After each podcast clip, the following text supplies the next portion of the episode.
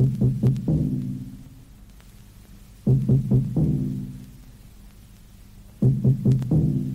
er historiske dage med en særmelding.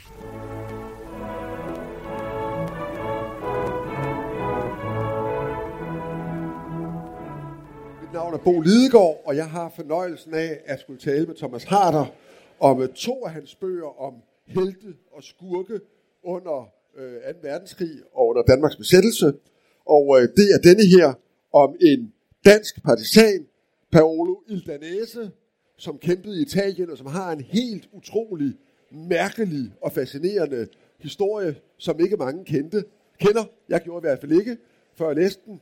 Og så en af de store, klassiske skurke fra øh, øh vores af egen avl fra besættelsestiden, nemlig Kryssing, som jo var øh, en af hovedkræfterne og de ledende, den ledende officer for Frikorps Danmark. Og øh, vi tager dem simpelthen en efter en. Thomas er jo en mand, som både kender sin besættelsestidshistorie og Italien ud og ind. Så, øh, så det er rigtig gedin historie, øh, øh, formidling og forskning i en og samme øh, omgang. Men altså ham her, Paolo Ildanese, hvem i al verden er han? Han hed Arndt Paul Lauritsen, og han blev født i 1915 og døde i 1978. Var søn af en frisør i Tolbudgade, og han var mange ting i sit liv.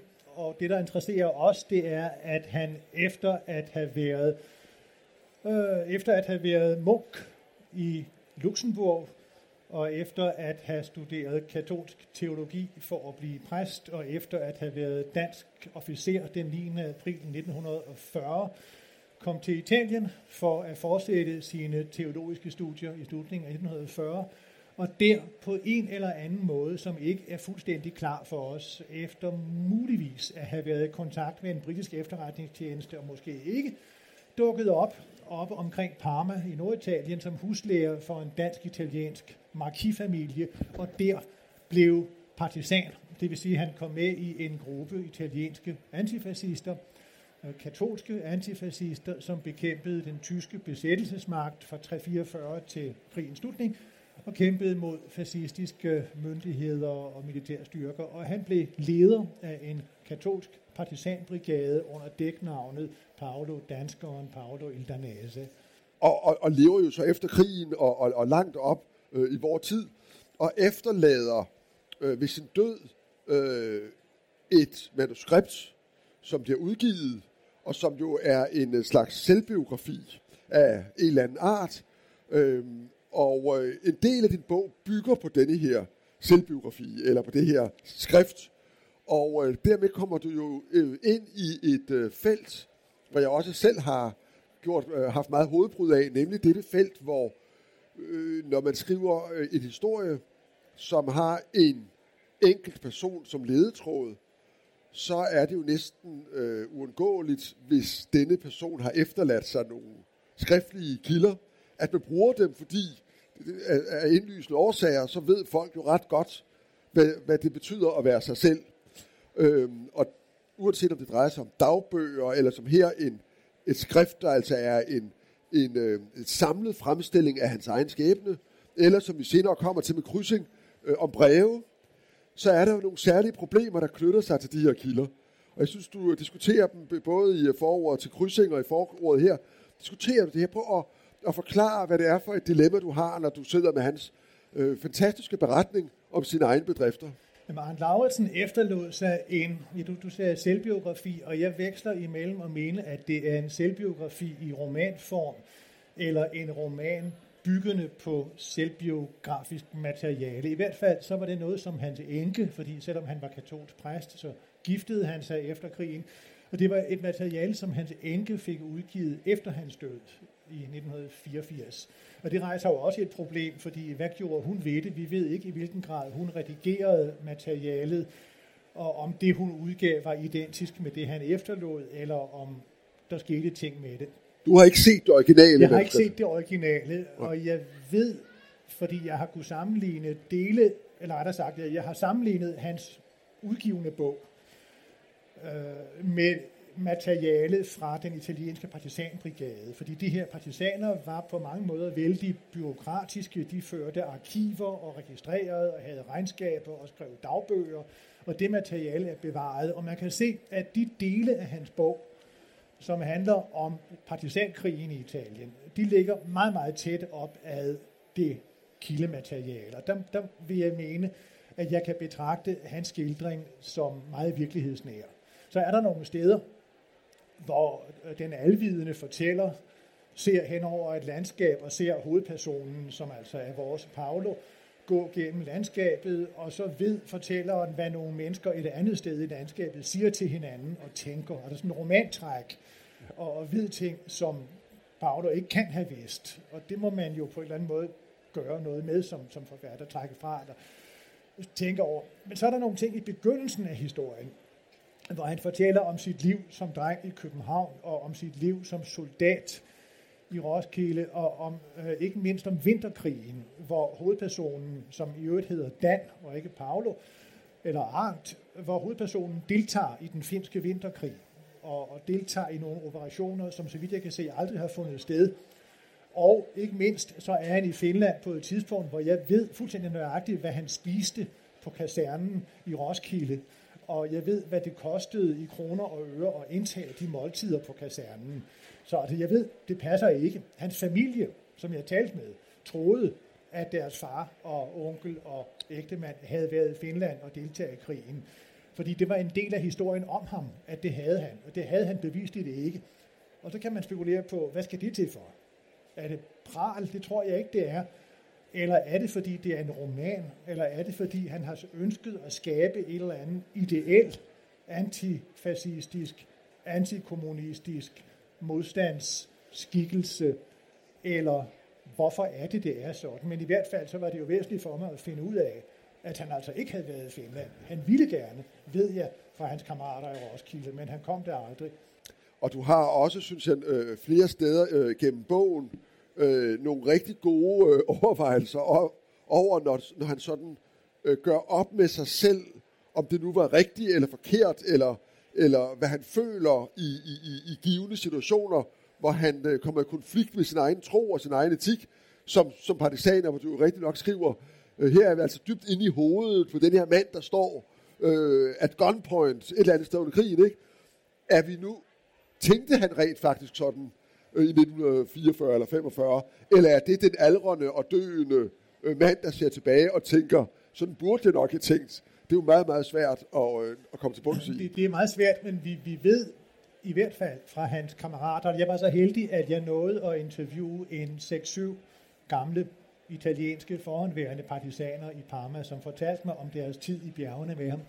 Og der var flere, der fortalte, at han var præget af øh, hvad skal vi, altså samvittighedsnag. Fordi han, han var jo ikke partisan af politiske årsager. Han var ikke partisan af nationale årsager. Han kæmpede ikke mod tyskerne, fordi de havde besat Danmark. Men han kæmpede ud fra en kristen overbevisning. Han mente, at nazismen var en trussel imod det kristne Europa. Og derfor måtte man bekæmpe nazisterne. Og han var fuld af den kristen barmhjertighed. Og når han slog folk ihjel, hvad han gjorde gentagende gange, så plagede det ham, måske ikke mens han gjorde det, men bagefter, fortalte hans kammerater. Så jeg tror, at hans tanker om det er, er helt ægte. Hvornår de så indtrådte, ved vi ikke, men vi ved, at jo, mere, jo længere krigen gik, jo mere åndeligt forpint var han, fordi han vidste med sig selv, at han ville aldrig kunne blive det, som han gerne ville være, nemlig katolsk præst. Han synes, han havde for meget blod på hænderne, sagde han, til at kunne forvalte sakramenterne. Så han, han gjorde sig de tanker. Hvornår han gjorde det, ved vi ikke præcis. Og jeg synes øh, øh faktisk, et af de, en af de øh, øh, øh, temaer, som du vender tilbage til i bogen, eller som, som stoffet vender tilbage til, det er jo netop de her etiske overvejelser, og også omkring likvideringer af stikker og forrædere. Og der er øh, øh, for eksempel en episode, øh, hvor han altså beskriver øh, dette Dan, altså sit alter ego i tredje person, øh, i forbindelse med, øh, at der er en, øh, en episode, hvor de mener, at der må være en stikker, en forræder, en, der taler over sig blandt dem, og hvor, og hvor han så altså med distance beskriver dans overvejelse, Og den er meget enkel, fordi hvis der kan skabes vidshed, og det vil Dan finde, han vil forvisse sig om, hvem det er, så vil han også gøre det nødvendige, som jo kun i sammenhæng kan forstås som likvidere vedkommende. Og dermed synes jeg i virkeligheden, at, øh, at øh, nogle af de her ting også øh, bidrager til at belyse noget andet, vi jo har diskuteret i mange år, nemlig etikken omkring stikkerlikvideringer. I det hele taget, altså dette Øh, øh, enormt vanskelige problem øh, med en civil modstandskamp eller en civil øh, partisankamp, hvor enkeltindivider øh, med eget, altså et mandat, det kunne hente fra sig selv, øh, fælder dom over deres øh, kammerater, eller deres øh, naboer, eller, eller andre, og eksekverer en dødsdom øh, over for nogen, som de altså øh, jo selv føler har vidshed for er forrædere, men jo, hvor den tvivl, der altid er i disse spørgsmål, jo i hvert fald ikke kan komme øh, den mistænkte, så at sige, til gode. Ja, Dan arbejder dels, tror jeg, ud fra et retfærdighedsprincip, at der er en, der har begået en forbrydelse, og det må der straffes for. Og så ud fra et hensyn til et, et højere gode, fordi denne her stikker, denne her tyske fascistiske spion, er farlig for partisanerne, og derfor kan man ikke tillade vedkommende at leve, fordi det vil være til fare for hans kammerater. Det vil altså, i familie med den overvejelse, han gør sig, hvor han netop tænker over barmhjertigheden. Altså, han, han beskriver en scene, hvor han i en lille kirke, en stjerneklar vinternat, er alene i kirken og ser Jesus på korset og tænker på kristen barmhjertighed og spekulerer på, hvordan kan han forene det med alle de folk, han har slået ihjel, og dem han kommer til at stå ihjel. Og så når han frem til, at i krigstid består barmhjertigheden i at beskytte de svage imod de stærkeres overgreb, selvom han kan blive nødt til at slå de stærkere ihjel for at beskytte de svagere. Og det er ikke nemt for ham at nå til den erkendelse, og det er ikke nemt for ham at gøre det, men det giver ham en klarhed, som tillader ham at fungere. Og, og, og, og, og apropos klarhed, så synes jeg en anden ting, som, som, jeg, som, som forekommer mig at være sådan illustrativ, ikke bare for denne historie, men for rigtig meget, øh, jeg har læst i tidens løb om besættelsestiden, og især altså modstandskampe og partisanbevægelser, at hele spørgsmålet om, hvem er egentlig ven og fjende, øh, hvem er angiver, og hvem øh, indhenter informationer hos fjenden. Og øh, du har en, øh, en beskrivelse af en øh, notorisk fascist, øh, Nadotti, øh, som, øh, som øh, øh, vores ven her arresterer øh, lige i forbindelse med befrielsen. Og i stedet for at skyde ham, viser det sig altså, ja, hvad viser det sig? Det viser sig, at denne fascist, som han har jagtet, og som har været hans onde ånd, om ikke i overvis, så i hele hans tid som partisan, at han er i stand til at opgive et eller andet kodeord, øh, som betyder, at Dan i stedet for at henrette ham på stedet i grøftekanten, straks må føre ham, så vidt jeg husker, til den chefen for den britiske militærmission, som sidder med en radio et sted ude i bjergene og prøver på at styre, hvad der foregår blandt partisanerne, fordi Nadotti har en eller anden spionfunktion for britterne. Og havde Dan også det? Det havde Dan formentlig. Det mente hans kammerater i hvert fald, og det mente folk omkring ham, at han havde. Og det mente tyskerne ikke mindst, at han havde. Uh, han har ikke selv talt om det. Hans familie mente at vide det, men det er meget vagt, hvad hans familie egentlig vidste om, hvad han foretog sig.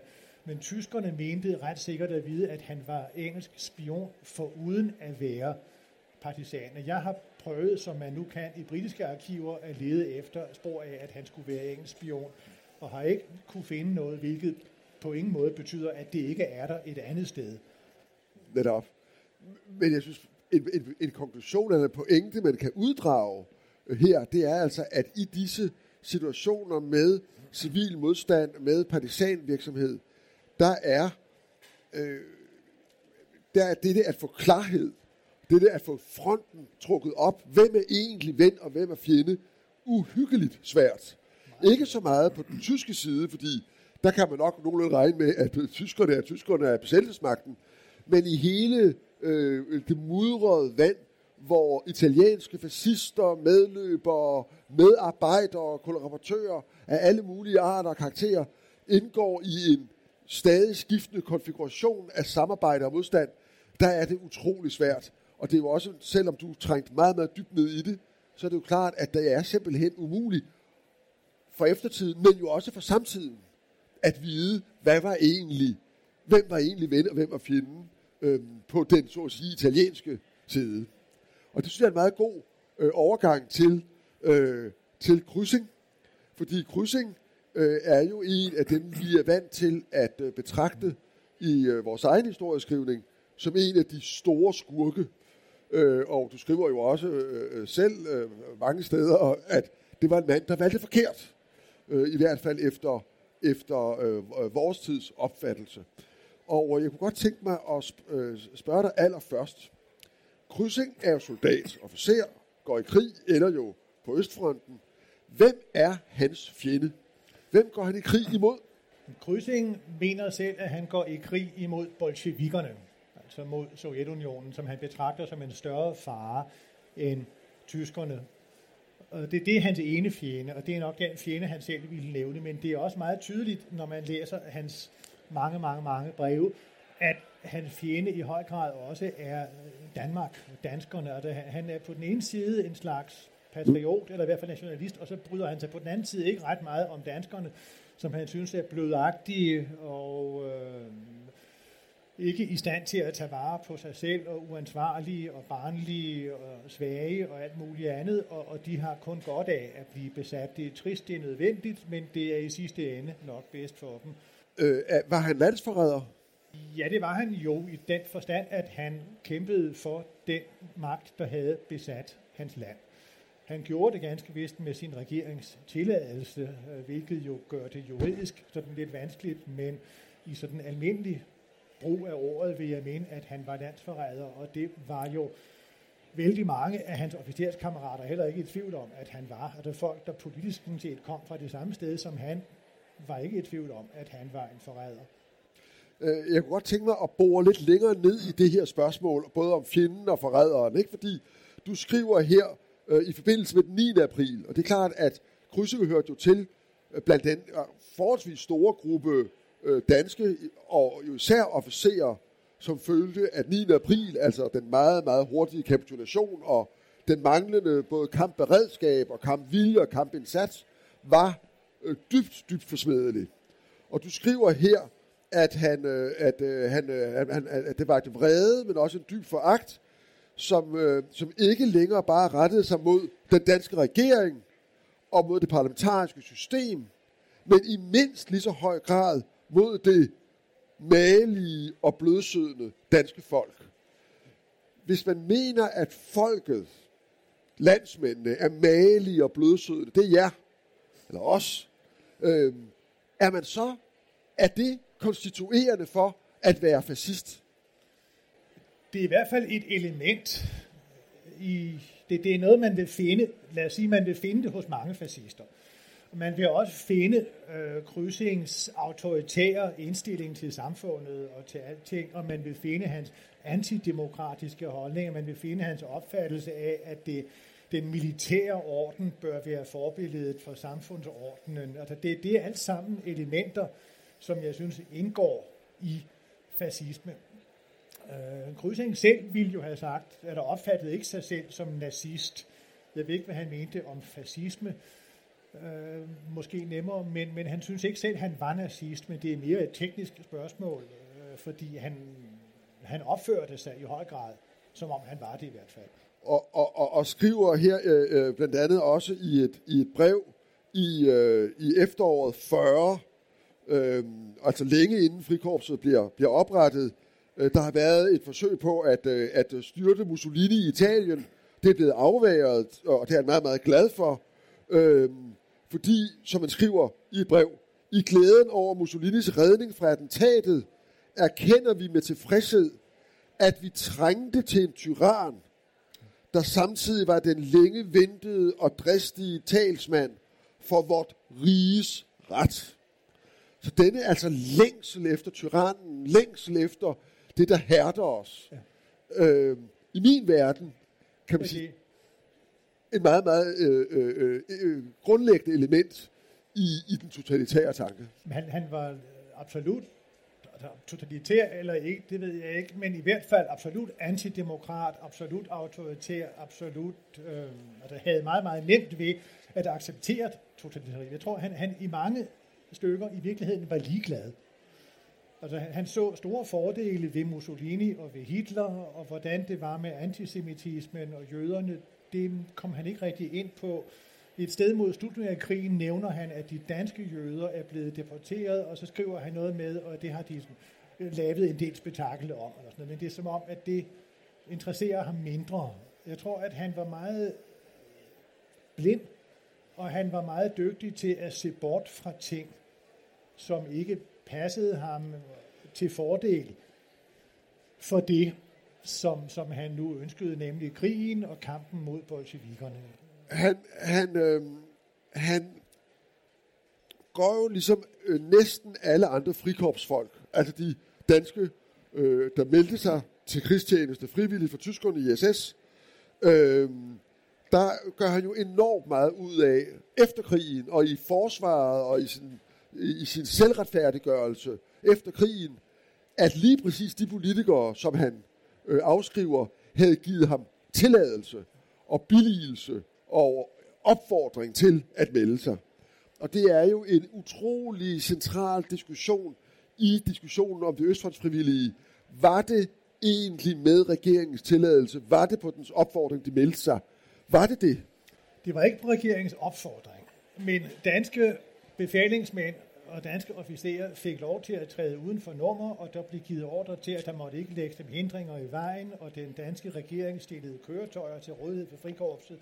Og der blev gjort en række ting for at gøre det nemmere for dem. Og da de tog afsted til Hellerup station for at køre med toget til Roskilde eller til Tyskland, så var det den, den danske ingeniørkaserne, de mødtes på, og derfra de marcherede ud. Dem, den var ikke besat af tyskerne. Så det var med regeringens støtte?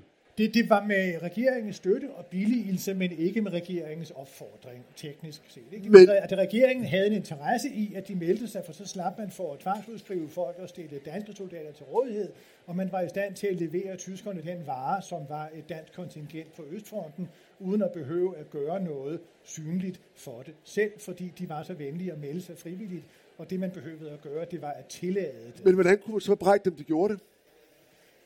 Det kunne man jo så tilbagevirkende, fordi man var så heldig at befinde sig på den side, der vandt krig. Det, det er ikke særlig kønt. Men, men nu lyder du næsten som om, øh, at du ville, at du mener, at, de, at, det var, at det var, så at sige, i situationen, det i den forstand rigtige valg at melde sig. Nej, jeg synes, det var det absolut forkerte valg at melde sig. Krydsing, Hvorfor? Krydsings, krydsingskammerater, hans kolleger, synes, at det var forkert, fordi tyskerne havde besat Danmark. Altså landsforræderiet. Det var landsforræderi og samarbejde med besættelsesmagten. Og jeg vil mene, at selv hvis tyskerne ikke havde besat Danmark, så ville det stadigvæk være det absolut forkerte valg at gå i nazisternes tjeneste. Og det, det interesserer mig jo, at der ikke er nogen af de danske officerer, der skrev til krydsing, kære ven, nazisterne er forbrydere. Lad være med det. De sagde, tyskerne har besat Danmark. Lad være med det. Jeg tror, at hvis ikke tyskerne havde besat Danmark, havde de været ligeglade.